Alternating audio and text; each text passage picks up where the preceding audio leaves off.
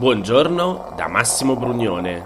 Oggi è giovedì 1 aprile, mancano 81 giorni all'inizio dell'estate e queste sono notizie a colazione, quelle di cui hai bisogno per iniziare al meglio la tua giornata. È arrivato il nuovo decreto del governo con le nuove regole da rispettare a partire dal 7 aprile ed è appunto un decreto legge, non un DPCM. Te la ricordi la differenza? Ne abbiamo parlato nella puntata di approfondimento di sabato scorso con il professor Giulio Vigevani.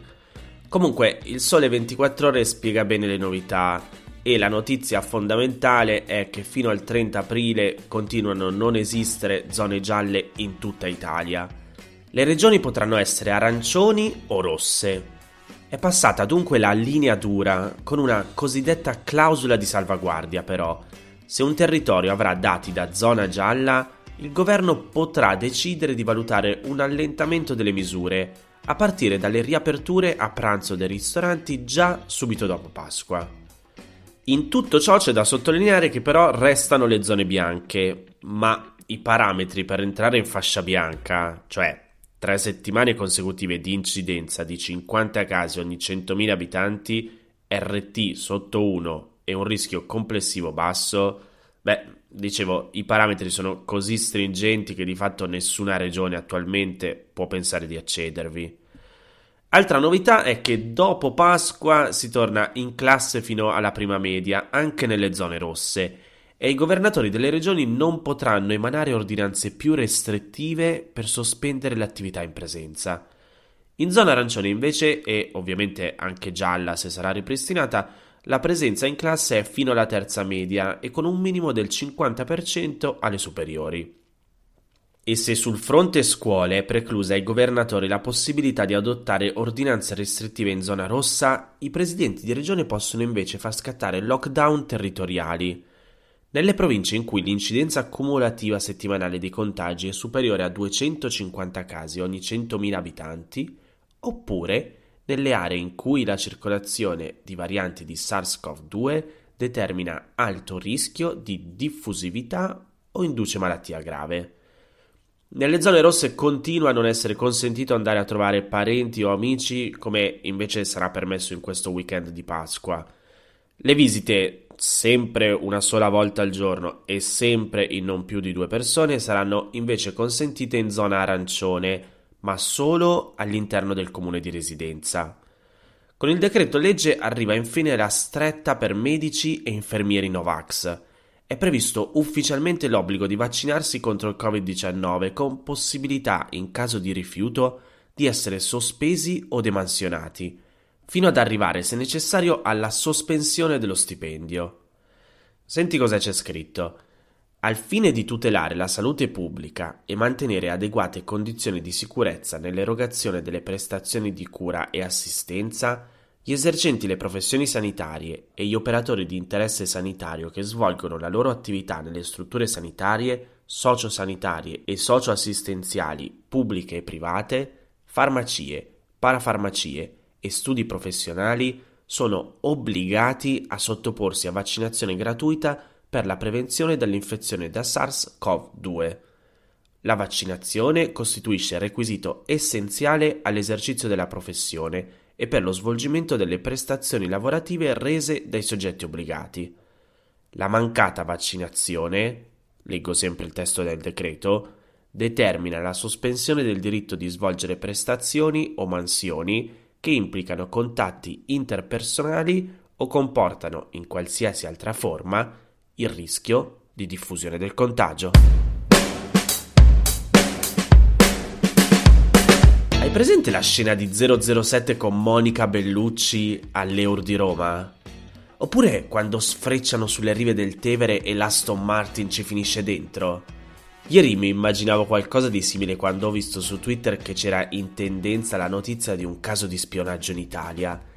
Eh sì, perché martedì sera, a Roma appunto, un alto ufficiale della Marina italiana e un ufficiale russo in servizio presso l'ambasciata russa a Roma sono stati fermati dai carabinieri del ROS, il raggruppamento operativo speciale, con le accuse di spionaggio e rivelazione di segreto.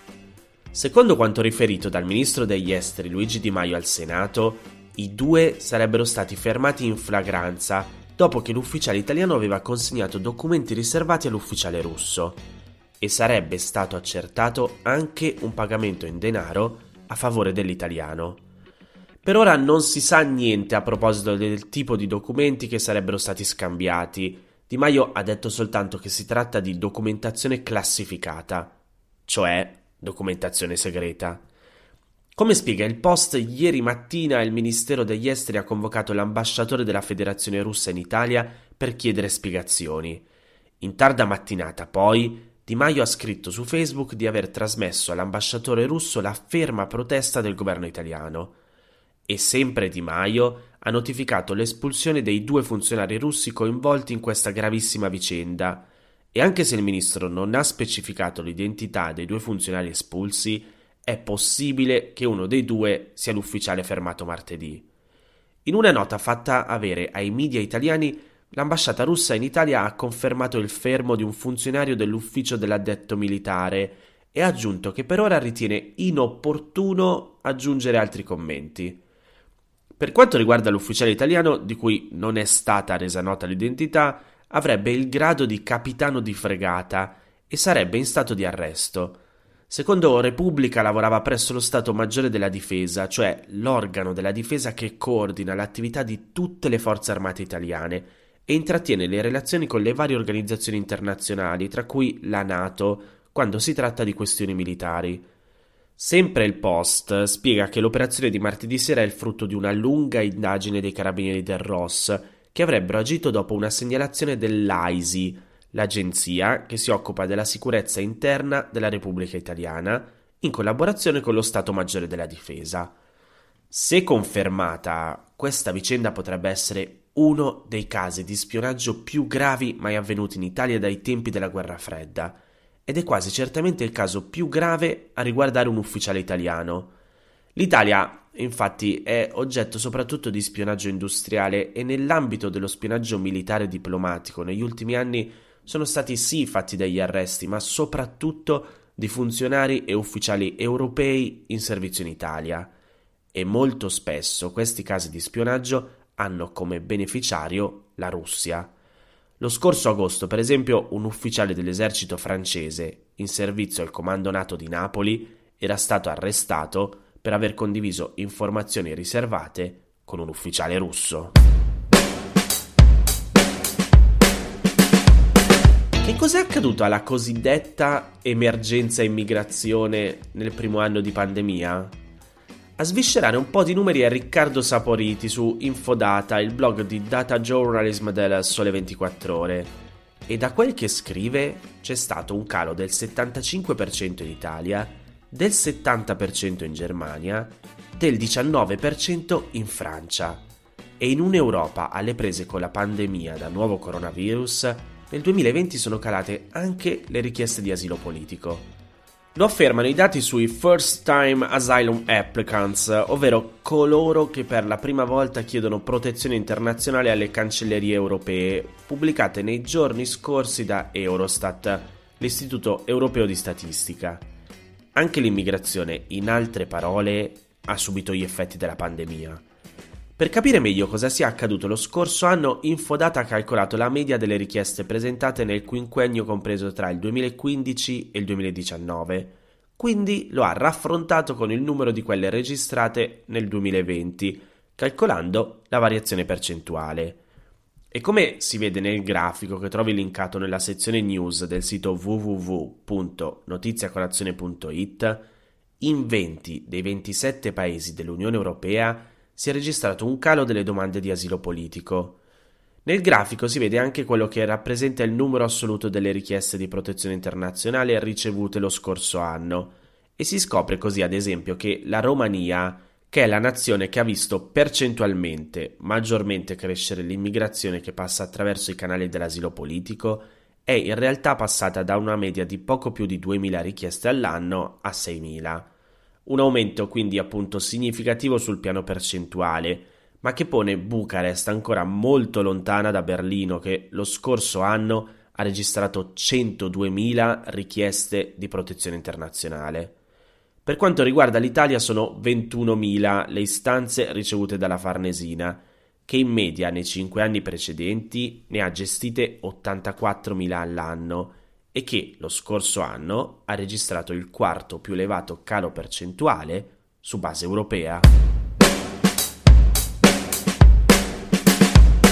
Queste erano le notizie a colazione di oggi. Se ti va di aiutarmi e sostenermi nella produzione di questo podcast, puoi farlo inviandomi un piccolo contributo dal sito www.notiziacolazione.it. Se ti sei perso alcune notizie puoi andare indietro e ascoltare anche quelle dei giorni scorsi. E se lo ritieni utile, puoi condividere questo podcast inviandolo a qualche amico. È disponibile su tutte le piattaforme audio. Ricordati che se vuoi puoi iscriverti al canale Telegram di Notizie a Colazione per riceverle tutte le mattine direttamente sul tuo smartphone. Oppure mandami il tuo numero di telefono alla mail notizie chiocciolagmail.com per riceverle via WhatsApp. Ti aspetto domani per iniziare insieme una nuova giornata. Un saluto da Massimo Brugnone.